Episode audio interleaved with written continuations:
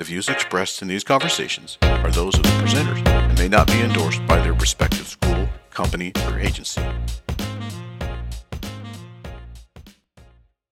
Welcome to this episode of Tech Lasso. I am Chris Hong, and today I am joined with my colleague Mark Schwantz.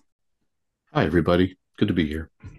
And today we have a very interesting individual coming onto this episode. She is actually a product of Los Angeles County. She went to Los Angeles County schools. We are going to be talking to Melanie Mendoza, who is an account representative from Microsoft. And just for full disclosure, she is also our account representative here at the Los Angeles County Office of Education. And she's going to share with us a little bit about her life, her story, and all the great things that Microsoft is doing to help schools. Melanie, could you go ahead and introduce yourself? Hi, thanks, Chris. Thank you so much for having me today. Yeah, like you said, Melanie Mendoza, product of Los Angeles, born and raised in East LA. I actually attended a LACOE school, iPoly in Pomona, and that was such a great experience. The high school was actually on the campus of Cal Poly Pomona, so it made for a really easy transition for me into college life. And since then, have been pretty much working in technology. I was grateful enough to start with Microsoft back in 2016 and have been working with the company off and on since then. The last year, our emphasis has been in education. And since I'm a resident of and a product of Los Angeles County, I've just had the really great fortune of being able to work with LA County Office of Education and all of the districts that you support as well. Yeah, we appreciate your support. And I just want to know why is Microsoft getting into the education side so much more? I think Microsoft has always been committed to education, but I have seen s- such a big support, especially since the pandemic. And that's really where I came back to Microsoft. So maybe that's just my perspective speaking there. Microsoft underwent their own digital transformation years ago. The software development and the world of software development they had to face modernization challenges well before the rest of you know the industries had to. So microsoft has a transformation framework that they've really clearly laid out and a lot of schools with the pandemic were forced to rapidly digitalize. So microsoft has really just been a, a pillar of support in guiding a lot of schools through that transformation. I know microsoft is committed to equipping students with future and life ready skills. So that's something that it's just been really cool to be a part of that commitment and to be able to deliver it like on the ground floor to districts and to schools. And you're saying this this uh, transformation framework. What what encompasses this framework? So, the transformation framework is a roadmap of not only the operational transformation that needs to happen, because a lot of school districts relied heavily on on premise infrastructure. And so, moving a lot of that data and a lot of those models to the cloud, it's not very easy. It's not something that can happen overnight. And sometimes it takes a culture shift as well. So the framework lays out how to embrace that from a cultural perspective so that your teachers feel confident in moving to different products and feel confident using cloud based solutions. But then also for the IT admins and the deployment assistance that they need to really roll out. And so it includes the support resources that we offer, the products that align really well to those roadmap goals, and then just how to embrace those conversations with teachers and the training resources that we offer for educators as well. So you are going for a huge all-encompassing support everyone from the ground up from students, parents, teachers, district staff, everybody that has any hand in schooling. Microsoft is supporting them. Everybody in the school and outside of schools that support schools. So that includes nonprofit programs, after school programs. We support all of them. I didn't realize how much you were doing in all honesty. and and just listening, there's one question that I get asked a lot by families and friends. In your own words, could you explain what the cloud is? So I think of the cloud as rented server space in, in, in a really simple way of thinking of it, because it's not something that exists in the air per se. I, I, could see how a lot of people would think that it doesn't exist somewhere because of the name cloud. Basically, it's a hosted server space that you can either go through a public company like Microsoft, you can go through private companies, that host their own servers, but it's a way of of renting basically data storage space so that you don't have to consume the costs and the maintenance that's associated with having an on-premise infrastructure. So in other words, it's not it, it exists in a quote unquote cloud, but it's actually stored at a physical location somewhere else and we can just access it through the internet. Yeah, exactly. Exactly. So if you wanted to host an application and you didn't want uh, you didn't want to stand the server up to host that application, you can rent cloud space and you can host it on Azure. And through through those options, you no longer have to worry about you know simple things like electrical costs the physical costs of purchasing all of that hardware the licensing costs and making sure that it's updated so it's just a really easy way for people to to manage their data and it also involves security, right? Because the district, if they're your customer that you're talking about, primary concern of the security of the data. Oh, absolutely. And security is such a hot topic right now, especially in the education space. I mean, uh, it's it's unfortunate that so many people are sensing vulnerabilities in education organizations or in districts. A lot of districts are being targeted by ransomware, which is basically just a way of taking your data or putting some kind of control in place over that data and then literally asking for ransom for the return of it. And a lot of schools because of their they host very private data, they will pay to get that data back in some instances. And it's so unfortunate that that's a target right now. So when you offload data to a cloud you you mitigate some of those security concerns because full ownership is is not on you. You're sharing that with with the provider. And so you're talking about cybersecurity and i know one of the biggest topics that we talk a lot about is how to protect yourself on the internet how to protect your data and information as someone who works in the industry. What tips or advice do you have for students, teachers, parents on how to protect their digital identity? Yeah, that's a great question. I mean, they say that users are the biggest vulnerabilities to any organization. So if you think that you don't have an impact in your school or your company's security, it's probably a misconception. Just basic things like not sharing your password, being very mindful of all the links that you click on, double checking to see where emails originate from, especially if they're maybe some an unusual email or they come from a sender that you don't have familiarity with, all of those simple practices will go a long way in protecting your data and the data of everyone else at your organization. And so, those three, honestly, they're very simple tips, but that will really provide you a lot of security and a lot a lot of measures uh, in in protecting your your private security. There are also for students and teachers, there are classes that Microsoft offers. We have what's called the Learn for Educators program and the Virtual Academy. And through the Virtual Academy, you can look at cybersecurity courses, digital citizenship, which will teach you safe practices online, but also how to be courteous towards other people's and or other people in an online format. So those lessons can be really powerful for students. I think security for students also has to do with the apps that they use. And I noticed Microsoft is taking a particular concern to acquire apps like I'm thinking of Flip, for example, that um, are built and they're meant to be used by students. I think as long as as uh, you know teachers and and students are using those apps that are no they don't are approved that can keep their data secure, they're on a good path. Yeah, absolutely. And and most schools will have access to additional Microsoft apps that they can allow their students to interact with. So some schools choose to activate apps like Minecraft or Minecraft Education. Some schools do not permit those apps because they haven't reached that level of maybe user security that they would like to have before rolling out.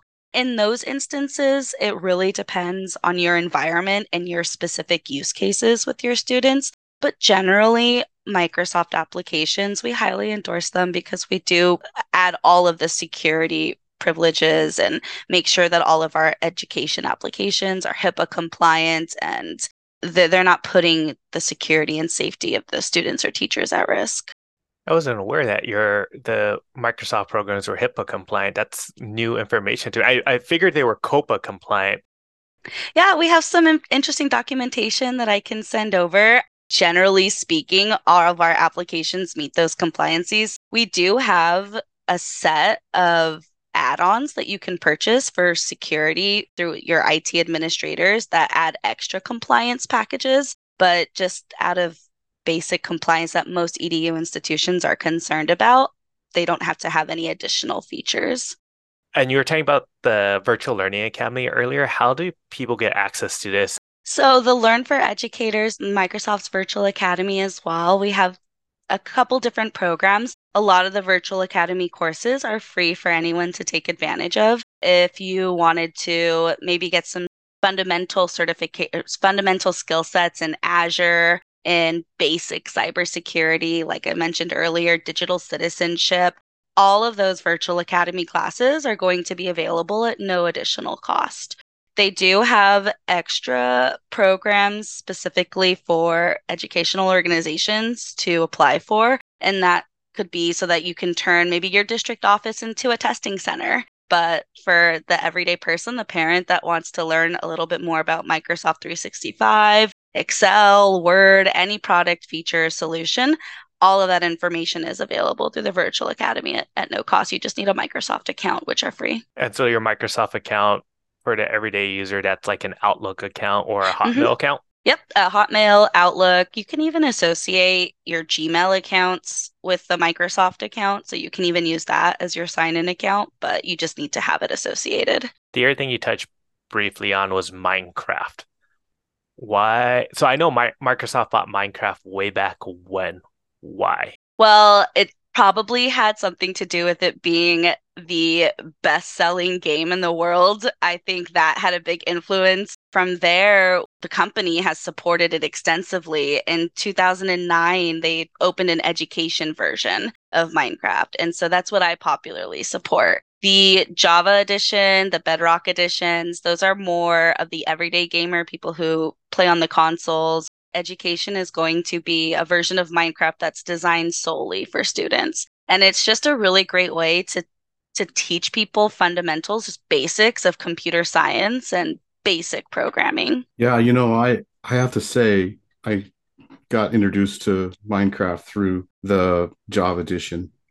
Mm-hmm. And once I saw the education edition, you know, I, I, didn't even know what to say because it was it was uh, exactly what I would have imagined yeah, absolutely. And you have the creative mode. So your students have access to an unlimited amount of resources within Minecraft. For certain applications or for certain subjects, it really aligns perfectly because it can be expensive to conduct like experiments or just certain classroom activities. And those could be exercised at no cost in Minecraft.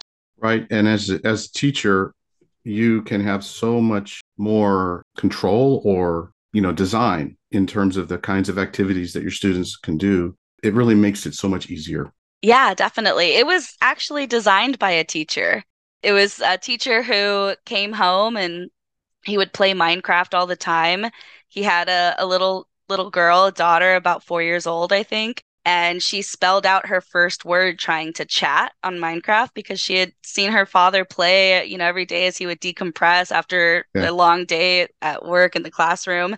And so he saw her spell out her first word for the first time through the game and realized, hey, there's there's a an in, intuitive aspect to this gameplay that maybe I can bring into my own classroom. And I think like from there it's pretty much history. because right. he had yeah i've seen i've seen the way that kids can just so quickly adapt you know they're they're doing things so fast and so complex but then in the education version they're they're coding and they're just they're just really starting to learn code and they don't even know it you know it's great. Yeah i was actually just mentioning that to another district that will be throwing a minecraft themed event. And i i told them when you see the look on a parent's face as they realize their student is programming right in front of them and because of the I think because of the age difference, somebody from like even my generation or older, you hold such a value to coding and the ability to program. And to speak those software languages automatically you connect it with opportunity. For a parent to see their student having that skill or learning that skill right in front of them, it's a really powerful moment. And you automatically see that register on the parent's face. They have this like incredulous look to them where they can't believe their kid is learning to code. And so, and then they see it that it's that easy because Minecraft, it, it resembles a puzzle piece that you're putting together. When it comes to the Minecraft and education, what makes it even more unique than the the retail version? So the coding is a great part. You can integrate code builder into any lesson plan and you can teach block-based languages, Tynker and Scratch. You can teach some of the more advanced programming languages like Python and JavaScript. It'll ask them to put together, you know, coding sentences. So it'll give them those if and statements and ask them to logically put them together and then execute the code it's it's just a really elementary way of teaching coding. But for me i think the coolest part and it's the part that i love showing teachers is that a lot of the lesson plans that are pre-made and available online they have an associated state standard. So if you wanted to find which lesson plan fits a certain standard for fifth grade language arts and you you know what that standard and you can find a lesson plan that's been curated to specifically qualify for that standard. That for me is the coolest part because a teacher doesn't have to have that much of an understanding of the gameplay for them to look online and and look for a lesson plan and to assign it to a student. So you're basically saying that I know you're one thing you're saying is like the teachers don't really have to understand how to play a game, but based on what you're also saying is they actually don't need to know how much how to code either because the lesson plan and everything will help guide them step by step. Yeah, absolutely. And and Mark, if you use this in your classroom, then you, you would know, you know, from firsthand experience, most of the students, especially since Minecraft has been around since 2009, most of the students have grown up playing Minecraft the teacher doesn't have to have empirical knowledge in that matter. They don't have to know more than the student there. They just have to have the confidence to say, okay, I know how to assess if this activity was done, or I, I, know how to grade this upon completion. Right. For example, they have a journal that's built mm-hmm. into mm-hmm. the Minecraft, it's attached to their user. So they can just continually make notes. It's it's it's encouraging them to to write in context. Yes, yeah, the the quill and journal, it's that's a popular assessment tool. So we talk about the classroom uh, and Minecraft.edu. I've actually had friends talk to me about Minecraft. Is there a way for parents to get access to the Microsoft EDU version at all? Access, not necessarily. It has you have to have a student login for parents there's not because you have to have and this is for the, the safety of all the students that use it you have to have a. edu or or an organization email address to sign into it. And like i said that's for the safety of the students that's so that they can't communicate with people outside of the district they can't communicate with people around the world other adults so you can only communicate with other students that are in your school or other people who have that same domain so it's not something that I don't think Microsoft is going to open a, a door just because the risk is so high because this is such a safe platform for students. If you already know how to play Minecraft and you have an understanding of the Java or Bedrock editions, then you can imagine the education edition is not going to be much different. It's just going to have a curriculum, a very strong curriculum integration. If it's somebody who has no experience in Minecraft and they want to have that peace of mind, Microsoft does have a website. It's education.minecraft.net. And there are videos, testimonials, examples. They can look at those lesson plans. They can find all of those guiding ideas and documents associated with each lesson plan. So all of that is freely available for anybody to look at. So, in other words, Minecraft that's retail versus Minecraft that edu. The main difference between the two is the edu just has curriculum built in and then it has a coding component. However, if people understand the the retail version of Minecraft enough, they could supplement with the resources. Yeah, and there there are other differences just in terms of the support that's available for each platform. You have an, a community of other global educators that are committed to Minecraft education you have more support from the Microsoft team here if you're a school district and you're looking to start using Minecraft education versus purchasing the Java edition for for students to use maybe like in an after school setting. There is a esports integration with Minecraft education so that there's some kind of competition play for students to build off against each other. So just listening to you talk, you, one of the biggest things that keeps popping up is security, preventing people from getting in, preventing people from getting out, protecting the student. I remember talking to you once about the standard of zero trust. What exactly is that? Microsoft Zero Trust Standard, just to put it simply, because there are so many security experts here at Microsoft, and I'm more of a, a ground floor representative when it comes to this basically the zero trust approach is Microsoft's method of inspecting every packet, everything that comes into the district's or to any organization network. Microsoft's zero trust approach is to test and secure every element within your network. It's incredibly robust. It adds an extra authentication layer. Microsoft's zero trust approach is basically everything needs to be retested in the network, continuously testing.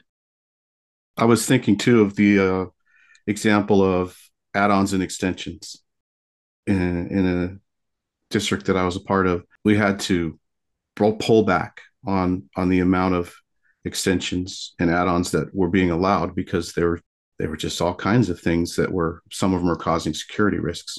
Yeah, absolutely. And that's something as well when, you know, talking about the framework that Microsoft has put out for digital transformation. That's something that's been identified as an agile roadblock by other companies. And so they've already come across it. It's it's that's why Microsoft highly endorses the framework is so that those mistakes aren't repeated in a more costly scenario think enterprise organizations might agree that they consistently battle with because it's not only a security risk, but it also could just lead to a management fiasco. It could be really tiring having to manage all of those add ons and services. So I'm going to ask you the big question that's been on everyone's mind since mm-hmm. November why is Microsoft so heavily involved in generative AI, especially like ChatGPT that was just recently integrated into Bing? Oh yeah, and it's it's going to that it won't stop at Bing.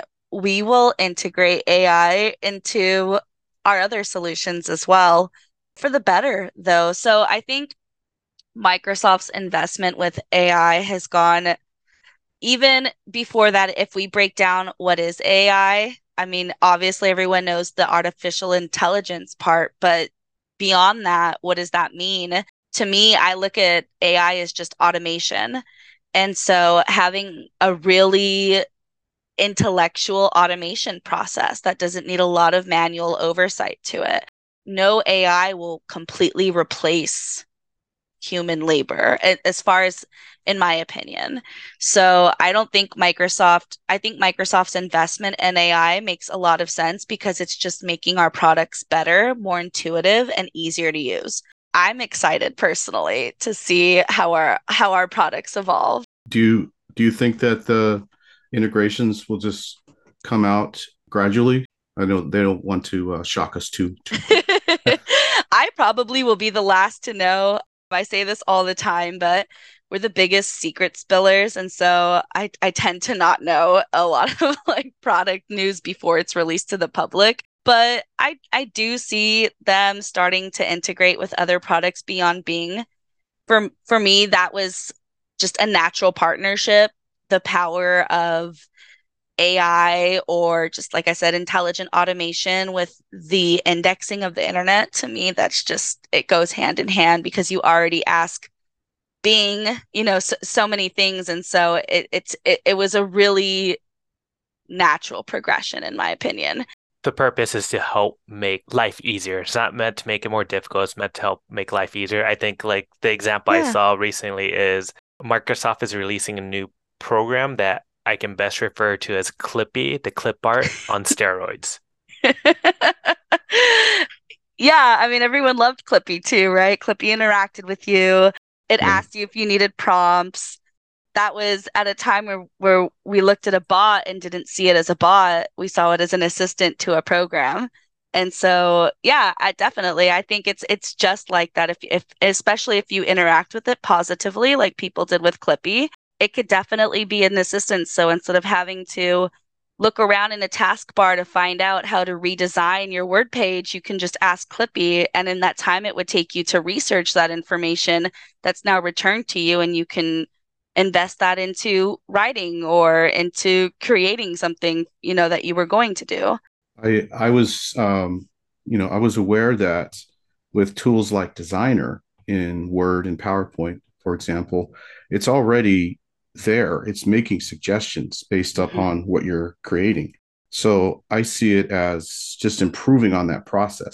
Yeah exactly. And it, imagine if you could ask designer to design in a very specific way or to create a very specific type of presentation instead of you having to take the time to look into the steps and completing it and skilling up yourself to have that that product in place where it already does that for you. To me that's exciting it takes out yeah. some of the remedial work that we don't like doing anyway you are on the cusp of being you're you're a millennial but you're also on the cusp of being Gen Z. So you're on the tail end of being a millennial and the beginning end of a Gen Z. What was life like growing up? My assumption is the fact that you're working for Microsoft is that you grew up with a lot of technology yourself.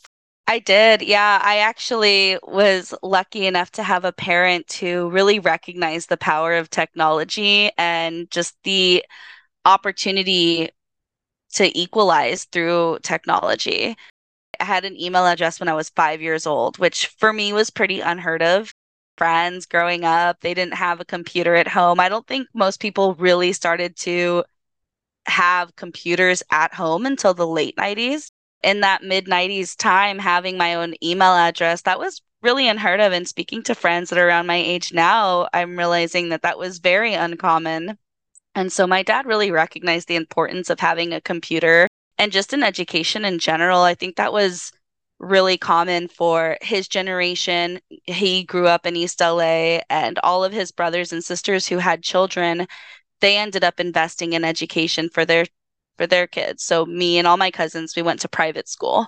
And that just, I had a computer class uh, from the time I was in second grade, a designated computer class. And so I did not grow up being a stranger to technology. And then when I went to iPoly, they were very much a technology focused school. They might not have had all of the access on campus at the time when I went there, but they had brought in certain programs like they had a program from the American Film Institute and they taught students how to edit movies and edit music on the the uh, on the computers that were provided there and then had instructors from AFI teach us. And so programs like that, I mean, they just strengthened my love of technology really. Growing up in in East LA as like a, I guess a, a late millennial, I don't I, I don't I don't really consider myself too much of a Gen Zer. I feel so so old compared to Gen Z, but so young compared to other millennials. So I guess you're right. It is right on that cusp. So first things first is embrace the youngness because you're going to get to a point where it's like, man, I wish I was that young again. Uh, That's true. It's so very true. And just listen to you talk. How common was technology in your classrooms? Let's say from your high school classes. How common was the use of technology in school? For my high school classes, so this is where I think maybe some of that affluence might set in because for my middle school and my my elementary school, because I went to a private school, all of my friends and peers, they had computers at home and they came from an educated family who already knew how important it was going to be to know how to use a computer and to use technology. When I went to iPoly, it was a little different. Everyone came from a different background. So, right off the bat, you didn't have that like socioeconomic kind of similarity between all of all of the students there. So some of my friends did not have computers at home. They only had access to the classroom computers, or you had to go use the library if you needed a computer. iPoly itself at that time did not have a lot of funding from my understanding. So it it definitely wasn't like a one to one student device ratio. I think there were maybe a handful of computers in the back of each classroom, if that.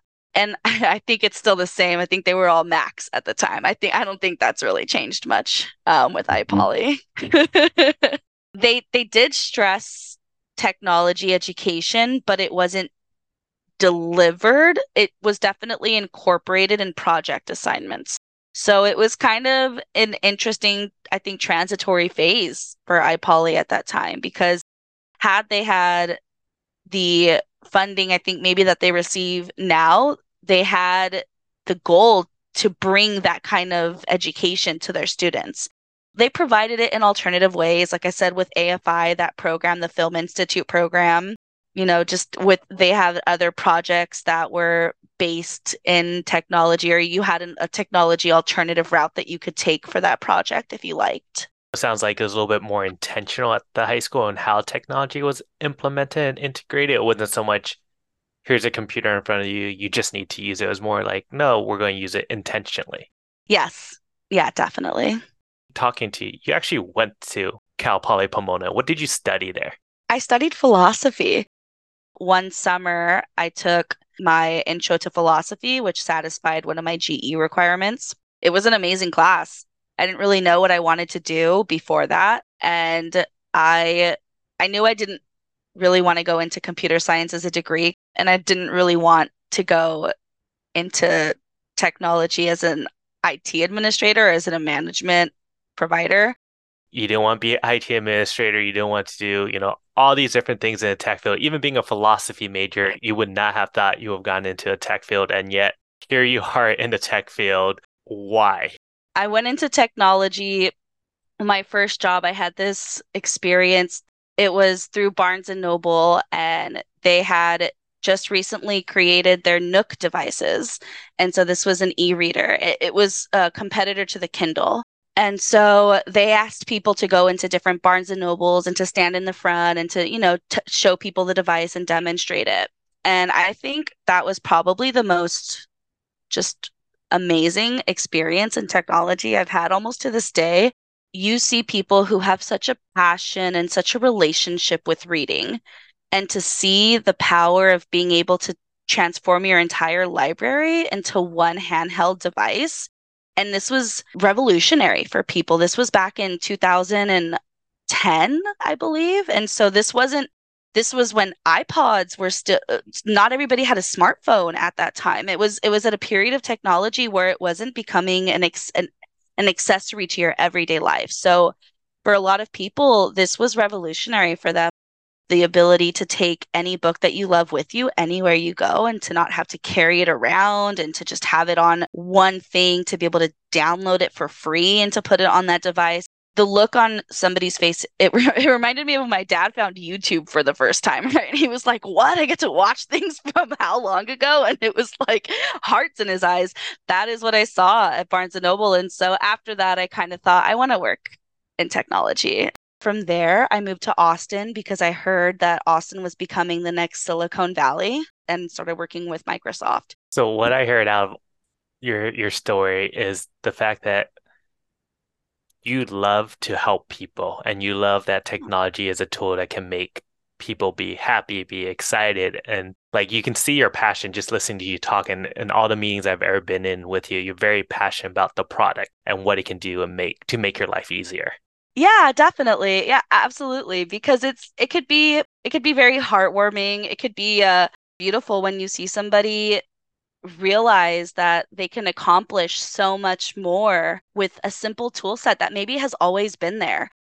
To me, that's really that's the kind of stuff that I love doing is just showing the the simple things on what's already available to help you improve and help you get to your goals faster and seeing that light bulb that goes off when people realize it yeah that that's that's the coolest part. So i have two more questions on my end. The first one is microsoft has a training or something in irvine. Could you talk about that a little bit and how can educators or someone who wants to go check it out be able to check it out? Yeah, we have an MTC center. It's called the Microsoft Technology Center the center has, I think they have six popular features that they offer. They do strategic planning. So if you wanted to maybe discuss ways to improve phone collaboration through Teams. You can set up a strategic planning session there. They offer hackathon events. So if you wanted to organize a hackathon for a you know specific product or specific school project, we could do that there. They have a hands-on laboratory. So they have an experience set up for just different industries. So they'll have, let's say, a retail experience, and they have um, a set of lockers that are using Power BI and other tools to space to scan your face and to to put in your information into the locker, you know, any of your possessions into the locker. And so they have a retail experience for that. They have one for purchasing um, a latte. I think like you can make a coffee out of some of the IoT features that they've designed that you can interact with there. They have a HoloLens experience so you can play um, certain virtual reality games on the HoloLens. We can schedule if you just wanted to have a, a business meeting there one day um, and you wanted to host it at the MTC. That's something that I've also seen some folks do. They don't cost anything. I think the only cost that incurs if you wanted to have lunch there, then the organization, you would just pr- purchase the lunch, you know, for the, the people that you wanted to host there. The other question I have is kind of twofold. What tips or advice do you have for educators and what tips or advice do you have for parents on how to support their students with the use of technology in the classroom? Oh, that is such a good question. I would say my tip for educators, and this is just something that I've seen just from my experience, like I said, working with enterprise teams and working in education. I do see most cases one of the biggest roadblocks to adopting a new framework or to transforming digitally has to be with personal preference. A lot of the times, if the teachers just don't want to learn a new product, which I completely understand because I don't think teachers now are being paid astronomically higher than they were when I was growing up. So I know that the demands are increasing and that doesn't always match the benefits, the compensation that comes with that role.